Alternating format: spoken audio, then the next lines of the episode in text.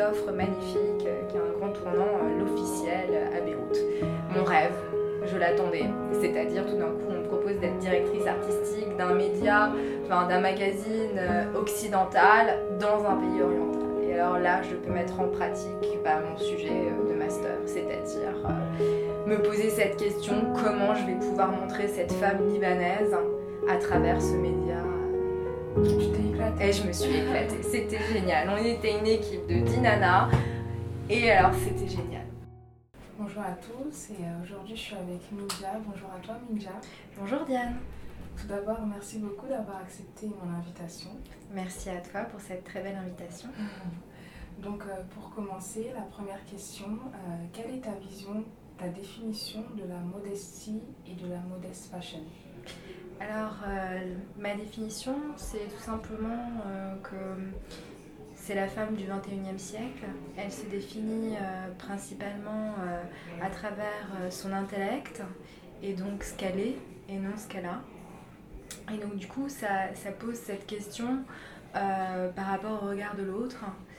comment elle se positionne face à la société par rapport à son propre être et comment elle se libère de l'image que la société lui propose.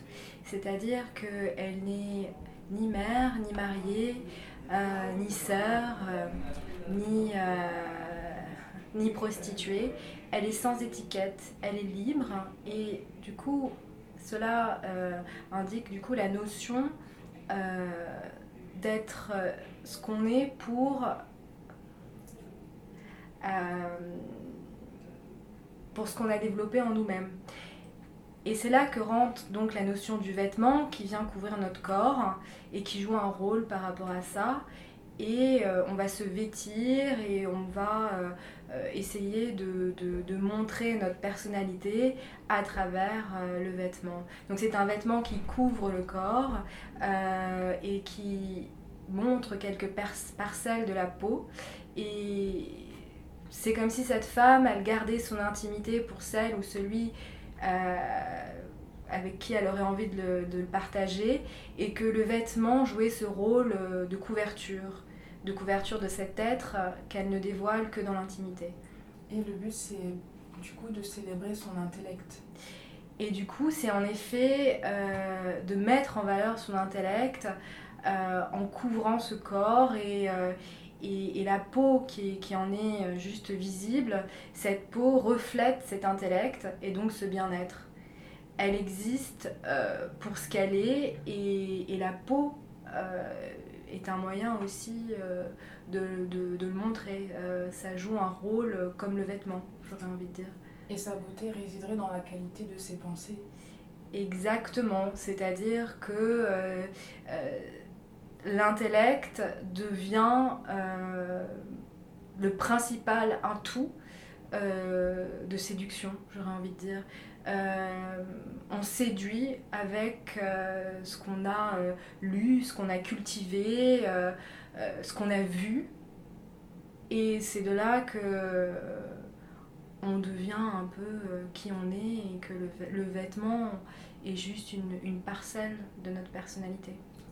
Et euh, pour faire un lien avec la beauté, parce que je sais que tu t'intéresses euh, énormément aussi à l'industrie de la beauté, euh, comment est-ce que tu définirais ou est-ce qu'il existerait une notion de modestie dans la beauté?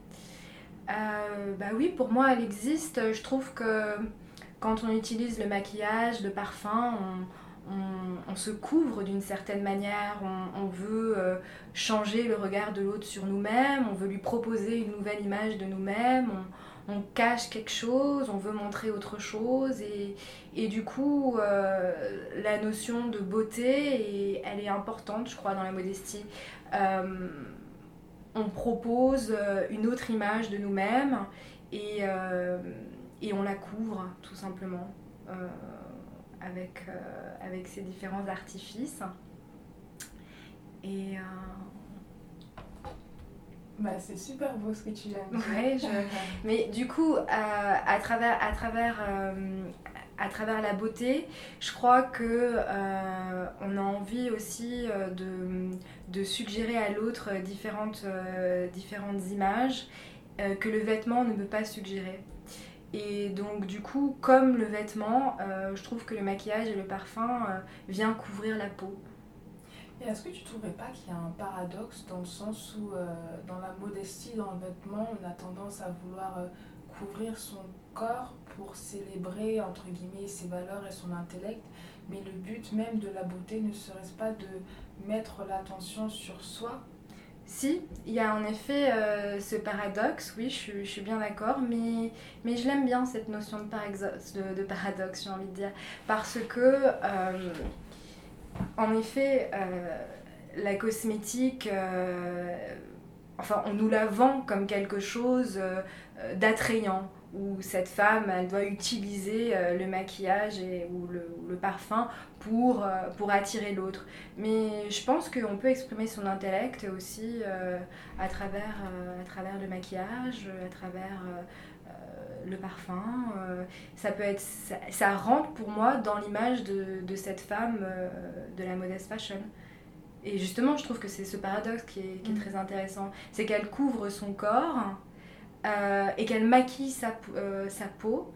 Et donc du coup, euh, cette femme qui couvre son corps et qui se maquille pas, comme des garçons, nous l'a déjà proposé dans les années 90. donc là, il faut qu'on en propose une nouvelle. Et, et le maquillage, il a toujours été associé à un peu cette pin-up ou cette femme qui est complètement enfin, qui a pas d'intellect, quoi. Et je trouve que non, on peut se maquiller et on peut, on peut lire un bouquin et euh, on peut avoir un gros rouge à lèvres rouge et, euh, et ça, rentre, euh, ça rentrerait dans, dans, cet esprit quoi. Pourquoi pas? Faut le casser ce paradoxe en mhm. fait. Après ce qui est bien c'est que quand on se maquille, on met en avant son, son visage, ses yeux, sa bouche, peut-être par là où on fait aussi passer notre intellect. Oui, exactement. C'est aussi une manière de, de se valoriser nous-mêmes euh, d'une certaine manière.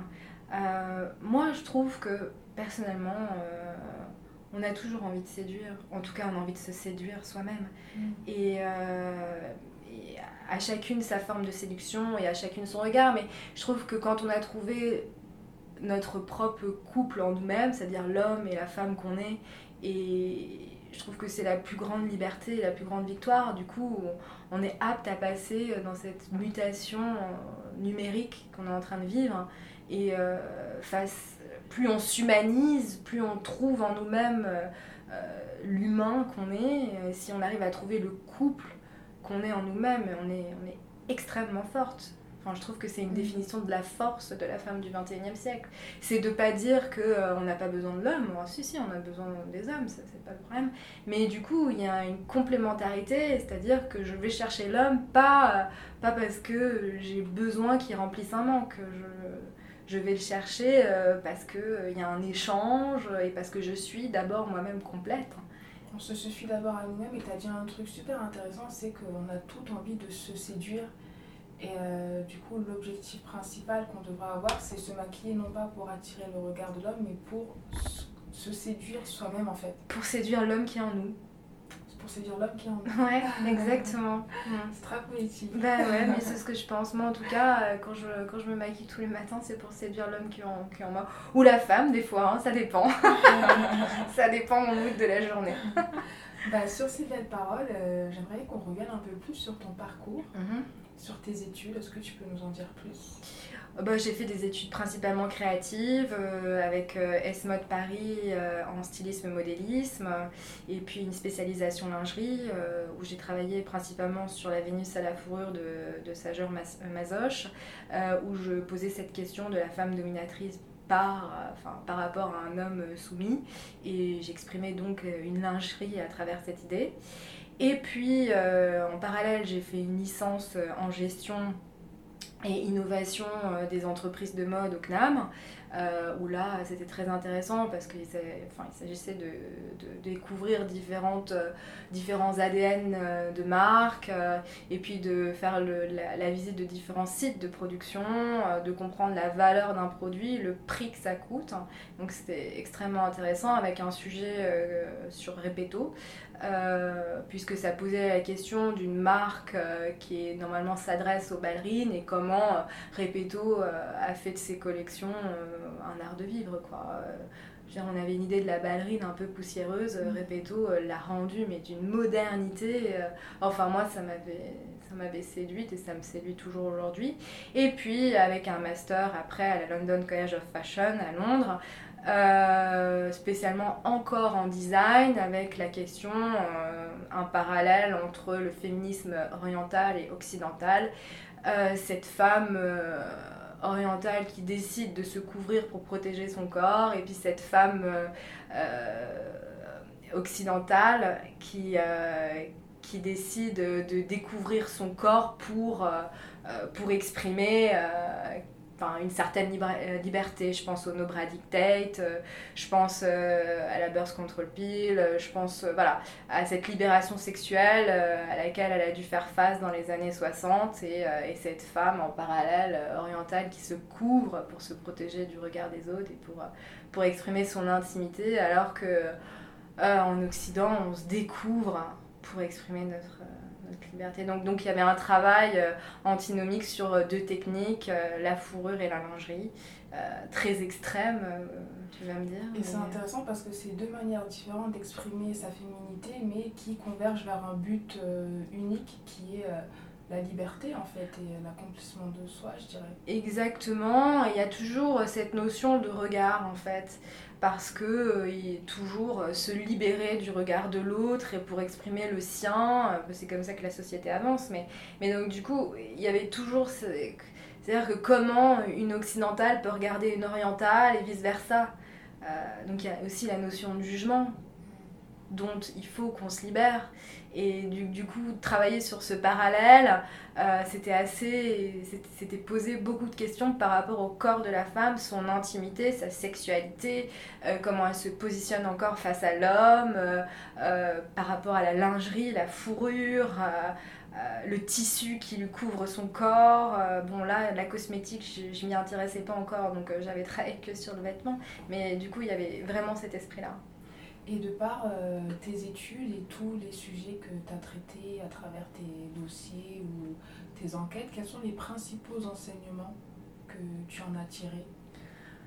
Euh, Ce que j'en ai tiré, c'est beaucoup de technicité. Euh, puisque j'ai travaillé énormément la couture, le modélisme, j'ai fait de la fourrure, j'ai fait de la lingerie, j'ai fait du prêt-à-porter femme, j'ai fait un peu du prêt-à-porter homme aussi, donc j'ai beaucoup euh, travaillé la technique du vêtement, le toucher, les tissus, euh, les patronages, et donc du coup je crois que ça m'a donné une certaine liberté sur le corps. Et cette liberté sur le corps, ça a complètement changé mon regard bah, sur les personnes. C'est-à-dire qu'à chaque fois que je rentre dans un endroit, je, lis le vêtement qui, qui, les enveloppe. Je vois le patronage, je vois le tissu, je vois comment je, voilà. Et donc je me dis, ah d'accord, euh, c'est intéressant. Je lis les choses complètement différemment. Et du coup, cette technicité que j'utilise plus du tout, parce que le modélisme, finalement, je l'ai jamais pratiqué professionnellement, je l'ai juste pratiqué. Oh, parce que c'était pas mon truc. Je suis plutôt une théoricienne, je suis plutôt euh, quelqu'un qui aime écrire ou lire. Euh, ou voilà, je sais pas, le manuel, c'est très intéressant, c'était très intéressant de 20 à 25, mais après, quand il a été question de travailler, euh, c'était vraiment pas ça que j'avais envie de faire. Mais ça m'a apporté une telle technicité et une telle ouverture d'esprit sur beaucoup de choses que, voilà, je trouvais ça intéressant d'être. Euh, je passais des heures, des heures derrière mes machines à coudre. Mm. La lingerie, ça demandait une, une, une technicité et, enfin voilà, le détail euh, que voilà, je pouvais passer toute une nuit à coudre un soutien-gorge. Bon, maintenant, je le ferai plus. Hein. Et du coup, c'est une belle transition vers euh, ton parcours professionnel. Est-ce que tu peux nous en dire plus des premières expériences? Alors, les premières expériences, bon, euh, mon premier stage, c'est chez Chanel, à la coordination image, où là, j'en apprends beaucoup et c'est extrêmement intéressant. Et puis après, je passe par la Fédération du prêt-à-porter, où c'est très institutionnel, mais aussi euh, ça me permet euh, de voir euh, comment on traite les jeunes, le travail des jeunes créateurs et comment on les met en, composition lors d'un salon. Et puis, et puis après, je passe par DIM pour les sous-vêtements masculins, là, c'est extrêmement intéressant de travailler sur du sous-vêtement masculin, du masculin, pardon, du boxer, donc voilà, toute une, toute une technicité par rapport à ça. Et puis euh, Alchimie Paris, un bureau euh, d'études où j'écris pas mal de briefs euh, pour de la cosmétique, principalement pour des, grands, des grands groupes, quoi, LVMH. voilà. Et puis arrive Love Design By qui me propose de créer tout un site internet e-commerce ou en tout cas de refaire toute la refonte du site e-commerce. Et là, je fais le boulot d'une équipe de 4 personnes et moi toute seule et c'est génial. Je dors plus, euh, j'apprends euh, sur, sur euh, YouTube comment coder et comprendre comment Magento marche. Et, mais c'est très intéressant. et puis arrive enfin cette, cette offre magnifique qui a un grand tournant, l'officiel à Beyrouth. Mon rêve, je l'attendais. C'est-à-dire, tout d'un coup, on me propose d'être directrice artistique d'un média, enfin d'un magazine occidental dans un pays oriental. Et alors là, je peux mettre en pratique bah, mon sujet euh, de master, c'est-à-dire euh, me poser cette question comment je vais pouvoir montrer cette femme libanaise à travers ce média. Euh. Tu t'es éclatée. Et je me suis éclatée. C'était génial. On était une équipe de 10 nanas. Et alors, c'était génial. On a, enfin, c'est mes plus belles années. C'est vraiment deux années extrêmement fortes à questionner la femme. et puis je gérais l'officiel homme aussi. Donc alors là, quand on m'a donné l'officiel homme en plus, mais j'étais hyper contente. Alors bon, j'arrivais au bureau à 8, 8 euh, et je quittais à 23 heures. Mais, mais je gérais les deux magazines et c'était génial. Voilà, et puis après, euh, après rentre l'éducation. Je me dis, tiens, pourquoi pas on me propose tout d'abord de créer un cours euh, d'inspiration, de recherche euh, à S-Mode Beyrouth. Et encore une fois, je me dis, tiens, c'est intéressant parce qu'il faut que je questionne euh, tout ce qui est culturel à travers la pédagogie, encore une fois, d'un groupe où la maison mère est à Paris. Mais là, on me demande de traiter un, sujet pour Beyrouth. Donc je me dis, tiens, c'est intéressant, ça, ça rentre dans la continuité. Et puis, euh, on propose de prendre la communication et de développer euh, tout un module euh, basé sur le développement durable et de créer des partenariats. Et, du coup, j'accepte. Je trouve ça très intéressant. Et, et voilà. Tout ça, c'est à S-Mode? Ça, c'était à S-Mode Beyrouth. D'accord. Voilà. Donc, crise oblige au Liban, tu te vois obligé de retourner à Paris. Et, comment se passe ton retour à Paris? Qu'est-ce que eh ben, je suis un peu, euh, un peu perturbée évidemment parce que tout est remis à zéro. Euh, je ne sais pas trop euh, quelle direction prendre, mais heureusement pour moi, j'ai la chance de te rencontrer et, d'échanger beaucoup avec toi et d'être extrêmement convaincue par ton projet. Et puis, euh, heureusement pour moi, tu partages euh, pas mal de podcasts euh, et, du coup, ça me permet de m'enrichir. Et à travers ces podcasts, je découvre particulièrement Mina Bishop, qui a travaillé énormément sur le développement durable et le cycle de vie du produit, ce qui me permet de me mettre un peu à la page et de comprendre aussi quelle est la situation de la mode actuellement et puis vient évidemment s'ajouter, à ça euh, cette épidémie. Donc il y a beaucoup de choses qui, sont remises en question, mais on continue à se battre. Et, euh, et j'ai aussi cette chance de, de, rencontrer Emmanuel Hutin de maintenant, qui a travaillé pendant des années euh, chez Chanel et avec qui j'échange énormément sur de la photographie, sur des visuels, euh, euh sur la place de la femme dans la société, puisqu'elle a questionné pas mal de choses à travers euh, son œil stylistique. Et tout ça encore grâce au partage de tes podcasts. Et puis, euh, à force de tâtonner, de m'enrichir, et puis de, finalement retrouver euh, un chemin à Paris, euh, je tombe sur cette jeune femme, Inga, qui a créé ce, programme d'accompagnement à des marques de cosmétiques, mode et, et bijoux, qui a créé Am Fashion et qui donc cherche quelqu'un qui est spécialisé dans le digital pour euh, faire du consulting et aider ces marques euh, sur de la transition euh, numérique, enfin digitale, on va dire.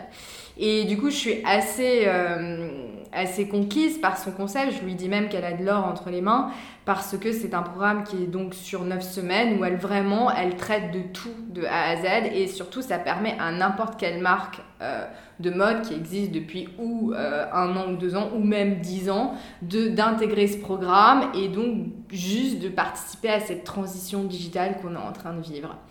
Et euh, du coup, c'est une très belle aventure. Euh. Et euh, juste, je te coupe un peu parce que ça a l'air d'être super intéressant. Et comment ça se passe? C'est-à-dire qu'une marque, elle vient et elle vous dit quoi? Elle vous dit, je sais pas quoi faire.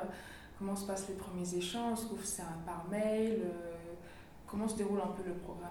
Alors, euh, la marque euh, a déjà accès à une, à une, à une vidéo d'introduction au programme, donc ce qui lui permet de découvrir euh, comment elle va pouvoir s'intégrer et, est-ce que aussi ça peut lui correspondre.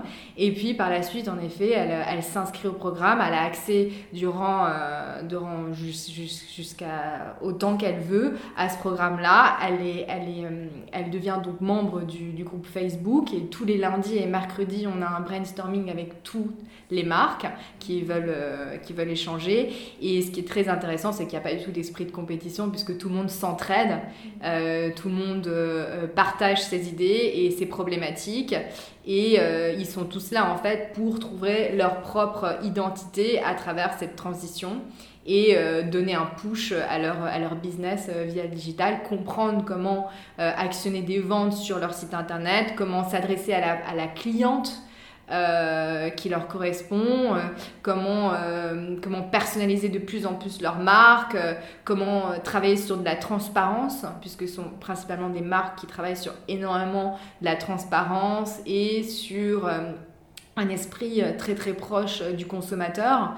Euh, on est complètement à l'opposé euh, des, grosses, euh, des grosses machines corporelles, puisque, puisque ce sont principalement des personnes qui ont monté leur marque et leur entreprise pour être au plus proche du consommateur et leur apporter bienveillance et bien-être. à travers principalement en général il y a une grosse tendance sur du monoproduit. Mmh. Vous êtes focus uniquement sur le prêt-à-porter ou vous faites aussi bijoux, accessoires? On fait euh, du prêt-à-porter, du bijou, euh, euh, de l'accessoire, on a des sacs aussi, de la maroquinerie et de la cosmétique. Et on est très ouvert, on n'a pas encore de, marque homme, mais on est très ouvert à, la mode prêt-à-porter homme aussi. Donc s'il y a des marques qui écoutent, n'hésitez pas. Ouais, ouais, on est très ouvert. En fait, ce qui est, ce qui est, ce qui est, très, ce qui est très beau dans ce qu'a créé Enga, c'est que c'est une espèce d'énorme communauté, une grande famille où à partir du moment où vous rentrez dans le programme, vous en sortez pas en fait, vous y êtes et vous pouvez prendre, euh, donc le programme est sur 9 semaines, mais après vous pouvez continuer à, être, même quand vous avez fini le programme, à participer au brainstorming euh, sur Facebook, à continuer à nous joindre pour demander des conseils. Euh, voilà, nous notre objectif c'est de pousser les marques au plus haut et, euh, et, que surtout le, les clientes qui sont proches de ces marques euh, soient le plus contentes possible. Quoi. Donc il y a un esprit de transparence et de bienveillance qui est, euh, qui est très intéressant. C'est une très belle continuité à ce que je voulais faire et, et aussi aux valeurs que je pouvais porter aux marques et, et et à comment on pouvait transformer tout ça à travers le digital, parce que le digital, c'est l'avenir et tout ce qu'on peut faire avec, c'est extraordinaire. C'est-à-dire comment on peut être connectés les uns et les autres et, comment on peut s'entraider. C'est-à-dire qu'on n'est plus du tout dans cet esprit de compétition et on est vraiment dans un esprit d'entraide et, et, voilà, chacun sa personnalité, chacun son authenticité et, et je trouve que c'est ça qui va enrichir une très belle société en fait. Et on peut tous apporter l'un l'autre en fait. Ouais, chacun, a, chacun apporte quelque chose à l'autre et, euh, et du coup moi, ce que je constate, c'est qu'il y a vraiment une personnalisation euh, euh, des marques. Quoi. Il y a vraiment, euh, on a envie de dire quelque chose, on n'a plus envie d'enfermer l'autre dans un regard, on a envie de, on traite vraiment des problématiques, quoi. Mm. Des problématiques pour aider le consommateur à se sentir de mieux en mieux et, et un peu casser toutes ces barrières dans lesquelles on vit depuis, ouais, depuis 10-15 ans, on va dire, dans la mode, quoi parce que là, de toute façon, même avec cette crise, euh, tout est en train de, se... Ah bah là, tout est questionné. Mais c'est justement, ah, c'est justement dans des moments comme ça que c'est très intéressant. Et ça a des belles opportunités pour euh, les marques, en fait. Pour les marques de se transformer, de se réinventer. Euh, il y a beaucoup de métiers qui sont remis en question dans l'industrie. Il y a beaucoup de, de, de visions, de philosophie, de, aussi juste de, de manière de se comporter. Quoi. Mmh. Et on va dire que je suis quand même très heureuse, euh, en effet, aujourd'hui, de participer à ce programme et, à permettre à, différentes marques de pouvoir euh, s'envoler euh, et, juste que surtout que ça soit fait dans la bienveillance et avec beaucoup enfin, voilà, d'humour, de positivisme. Voilà, je trouve qu'Inga, elle, elle, a créé vraiment une, quelque chose de très très beau. Du coup, je suis très contente d'y participer. C'est huit mois de, de, transition ou à se chercher euh, et à revenir à Paris. Euh, ça en valait vraiment la peine parce que finalement, je, ça m'a amené vers, euh, vers Inga et ça m'a amené vers Am Fashion qui est un magnifique programme et, et qui me donne vraiment envie d'avancer de plus en plus vers l'avenir. c'est super, de toute façon on mettra les liens en description. Ouais, d'accord. Pour celles que ça intéresse. Mmh, oui. Et euh, maintenant, si on passe euh, à la dernière partie, plus centrée sur tes inspirations, euh, quels seraient les trois créateurs ou marques qui incarnent ta vision de la modeste fashion? Alors bon, c'est très classique hein, ce que je vais vous dire, mais Gabrielle Chanel, pour moi, Chanel, c'est... Elle a cassé des codes. Et elle a cassé beaucoup de codes et du coup elle a offert une telle simplicité et une telle élégance je n'arrive pas à sortir de, son regard. Voilà. Je trouve qu'elle a déterminé quelle était l'élégance et, et, du coup, euh, elle a apporté une forme de modestie à la mode. Et ça, j'aime beaucoup. Alors après, dans un autre style, je trouve que Martin Margiela aussi a apporté beaucoup de modestie. Tout d'un coup, c'était anonyme, tout d'un coup, il n'y avait plus rien, il n'y avait pas d'étiquette, c'était blanc. Et c'était une forme de, de modestie aussi. Et puis je trouve que philo euh, chez Céline, toutes les années philo chez Céline, c'était mais aussi euh, d'un talent. Euh, c'était, elle est extrêmement talentueuse. Elle a, mais, elle a changé le regard de Céline. quoi. C'était à chaque publicité qui sortait, à chaque collection, mais je me disais mais c'est pas possible, qu'est-ce qu'elle est forte. C'était voilà, je trouvais ça, je trouvais que c'était extrêmement moderne et elle a participé à changer mon regard aussi. Voilà. À changer ton regard, oui. c'est-à-dire bah, c'est un peu ça, être, je trouve, un génie de la mode. C'est quand on arrive à casser le regard de la majorité et qu'on impose le sien à la société. Et c'est là que les gens commencent à porter euh, ce propre regard sur eux-mêmes. Mm. Et ça, c'est fort. C'est ça, c'est que les grands génies qui ont pu le faire. Margiela est, est un exemple. Enfin, fallait le faire quand même, de prendre euh, toutes les rédactrices en chef, euh, de les mettre dans, dans, un, dans un endroit désaffecté, des, avec des, des, comment dire, des verres en plastique et montrer son défilé comme ça. Enfin, il a proposé, euh, il a proposé une, complètement une nouvelle image euh, du défilé de mode, de la mode. Il leur a dit voilà, le luxe c'est ça. Et elles ont suivi. Je trouve ça extrêmement fort. J'adore, j'adore. Et Chanel c'était pareil. Elle leur a dit euh, moi les corsets, ça m'intéresse pas. Et tout le monde a suivi. Et philo, voilà, c'était pareil. C'était une manière de dire mais pourquoi on pourrait pas faire des manches beaucoup plus longues mm pourquoi le pantalon ne pourrait pas traîner par terre Qui a dit que Et du coup, je trouve que oui, ce sont, ce sont ces gens-là qui sont des réels. Euh, enfin, pour moi, c'est ça être un créateur de mode. C'est imposer son propre regard et que surtout ce regard, cette définition marque l'histoire. Mm.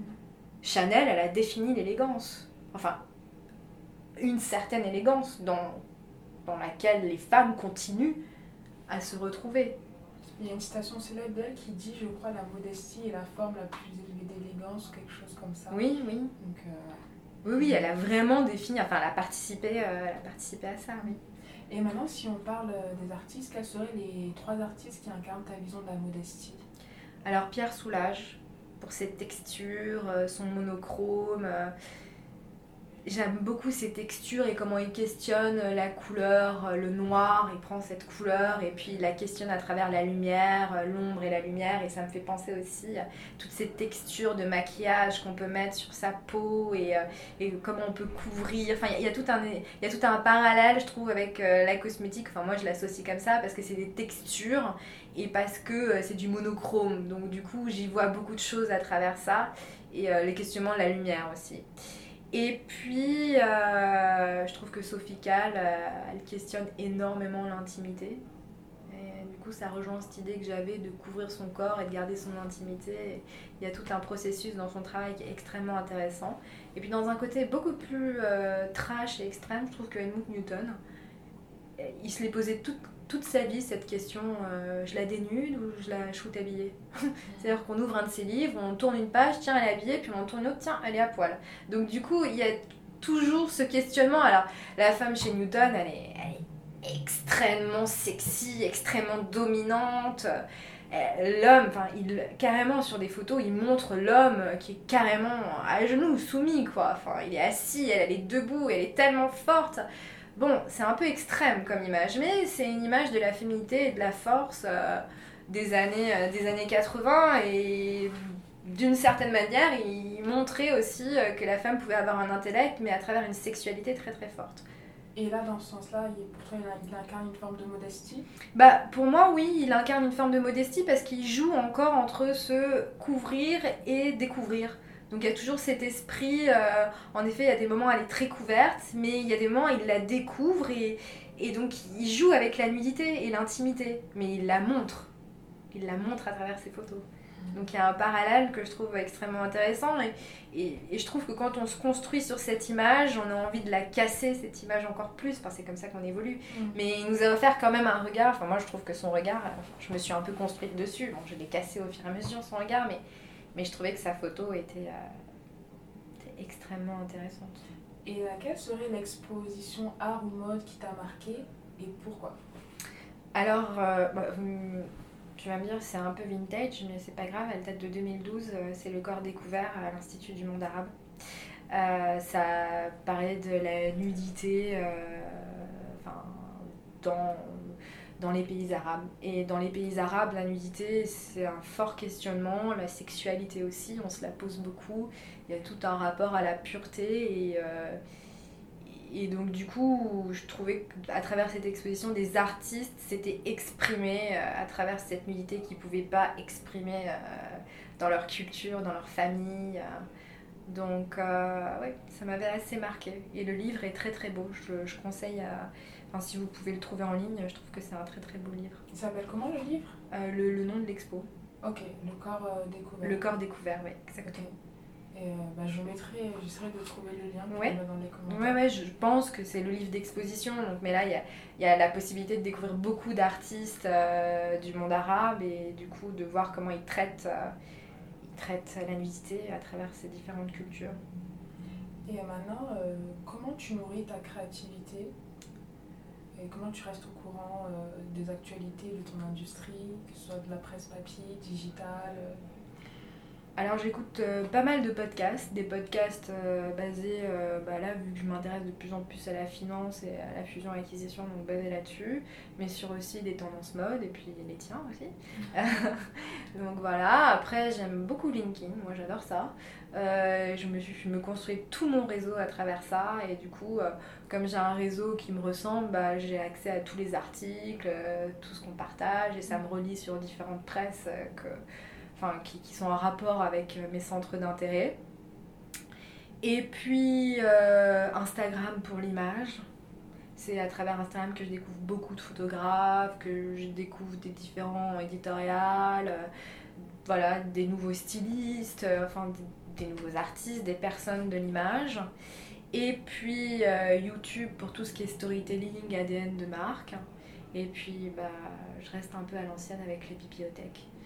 Et je suis une fan de bibliothèque. Je peux rester mais toute la journée dans une bibliothèque. Et, et c'est comme ça depuis, euh, depuis 10 ans.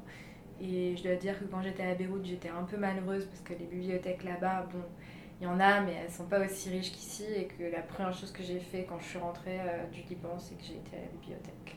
Ça t'avait manqué? Ah ouais, je suis restée. Euh, je sais pas, je suis restée toute la journée, je me suis refait tous les livres avec d'autres centres d'intérêt parce que je suis revenue et bon, je m'intéressais plus vraiment à l'art ou à la mode ou à la photo, je m'intéressais tout d'un coup à la finance, euh, à l'économie. C'était un peu un switch, euh, voilà. Mais, euh, mais du coup, oui, c'est cette ambiance des bibliothèques où, où, en fait on peut faire son propre cheminement qu'on ne peut pas faire sur Internet. Ça, on peut pas le faire. C'est-à-dire que dans une bibliothèque, on peut faire son propre cheminement de recherche et, et c'est génial. Internet vous guide, vous, vous, bah, vous enferme dans un certain regard, puisque vous cliquez, vous tapez un mot-clé et, et d'autres choses sont liées à ce mot-clé. Mais mm. qui a défini ça? Mm. Enfin, moi, par exemple, du glamour, euh, j'en associerais d'autres d'autres recherches, vous mm. comprenez bien.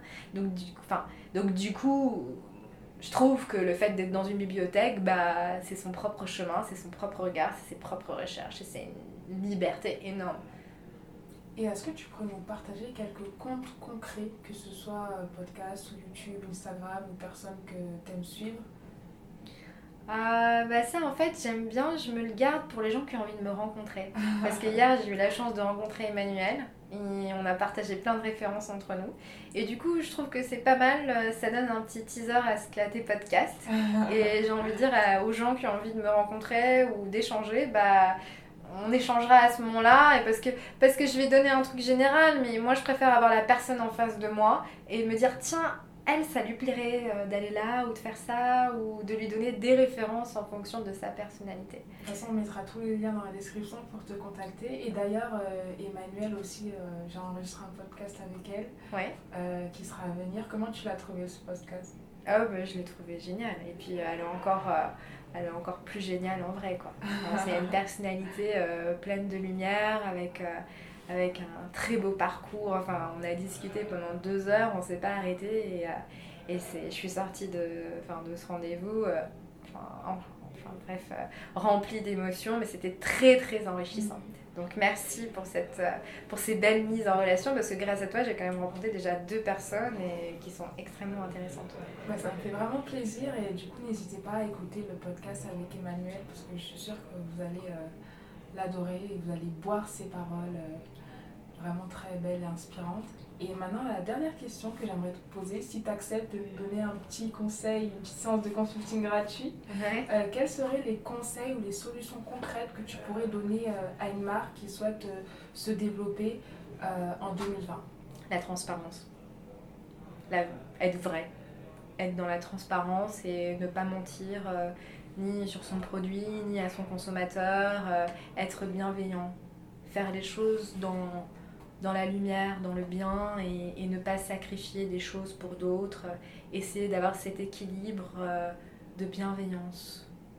Et je trouve qu'il y a plein de choses à faire euh, à travers tout ça. Et, euh, et en effet, on veut tous faire du profit, on veut tous faire de l'argent, mais il y a toute une redéfinition de la finance, là, une redéfinition de la valeur de l'argent.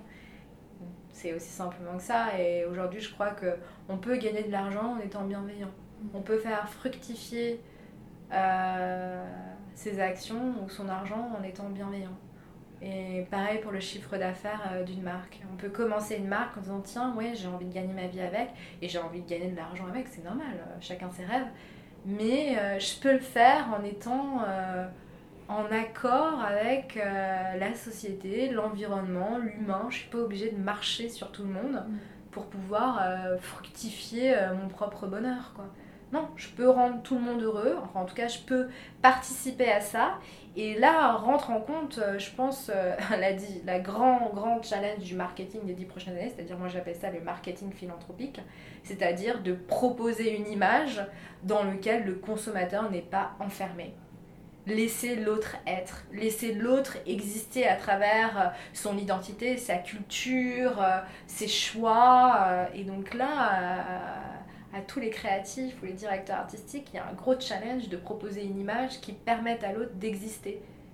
Et pas une image dans laquelle on se dit tiens j'ai envie de ressembler à ça. Non, une image qui dit tiens euh, j'ai envie d'aller voir cette marque parce que euh, euh, parce qu'elle me laisse être qui je suis. Et là ça va devenir un peu plus compliqué quand même. Donc cette notion de diversité et d'inclusivité. Exactement. Voilà, aujourd'hui, euh, bah, le luxe, c'est pas que occidental et, euh, et c'est pas que. Euh, enfin, on va pas sortir toutes les images qu'on a, mais on a beaucoup d'images très stéréotypées à travers les marques de type de femme qu'on nous propose, et c'est ce que je disais au départ. Non, aujourd'hui, la femme du 21e siècle, elle est ni mariée, euh, ni euh, sœur, ni mère. Enfin, il n'y a pas besoin de. Enfin, elle a le droit d'avoir des enfants, et c'est pas ça que je suis en train de dire, mais il n'y a pas d'étiquette. La mode n'est pas obligée d'utiliser ces étiquettes pour vendre. Voilà. Parce que euh, il y a différents types de mères, il y a différents types de sœurs, il y a chacun son propre chemin, chacun sa propre vie. Et je crois que c'est ça qui rendra une société extrêmement riche. C'est quand chacun pourra être enfin, qui il a vraiment envie d'être et que la mode participera à euh, offrir aux, gens ce choix, cette liberté. Et du coup célébrer la pluralité de l'individu. Exactement. Voilà, ne pas l'enfermer dans une boîte, mm. dans une espèce de case Euh, alors ceux qui ont envie d'être dans une case, moi il n'y a pas de souci, hein, je les mhm. respecte, hein, d'ailleurs, euh, pas de problème. Mais je trouve que euh, laisser les autres sortir des cases et, une femme aujourd'hui, elle peut avoir, si elle a envie, 4-5 vies en même temps, et alors en fait, mhm. quoi, en même temps, hein, c'est ce que je suis en train de dire, c'est pas d'affilée, 4-5 vies en même temps.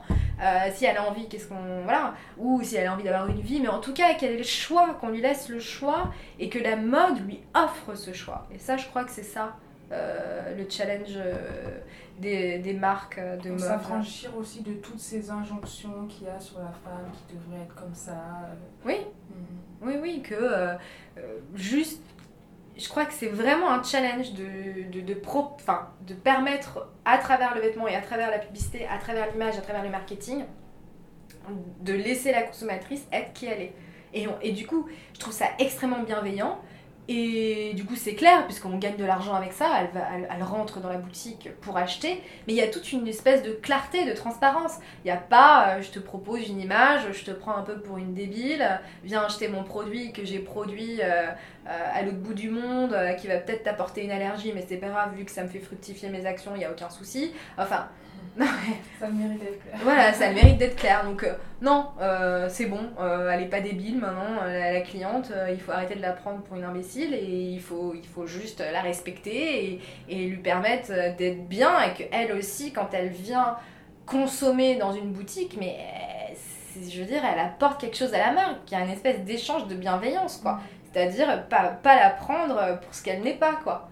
Donc au moins il y a cette espèce de transparence, oui je viens acheter quelque chose, oui je fais fructifier l'argent de cette marque et je participe euh, à fructifier l'argent des actionnaires indirectement aussi, mais au moins euh, bah, on se fiche pas de moi quoi. donc je pense que voilà, tout le travail il est là, commençons par là. Bah, merci beaucoup pour ton franc-parler. je t'en prie, je suis sans filtre, hein, je suis connue pour ça.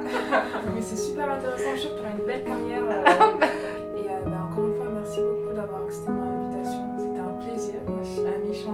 passionnant. Et euh, bah, je te dis à très bientôt. À très bientôt, Diane. Merci beaucoup pour ton invitation.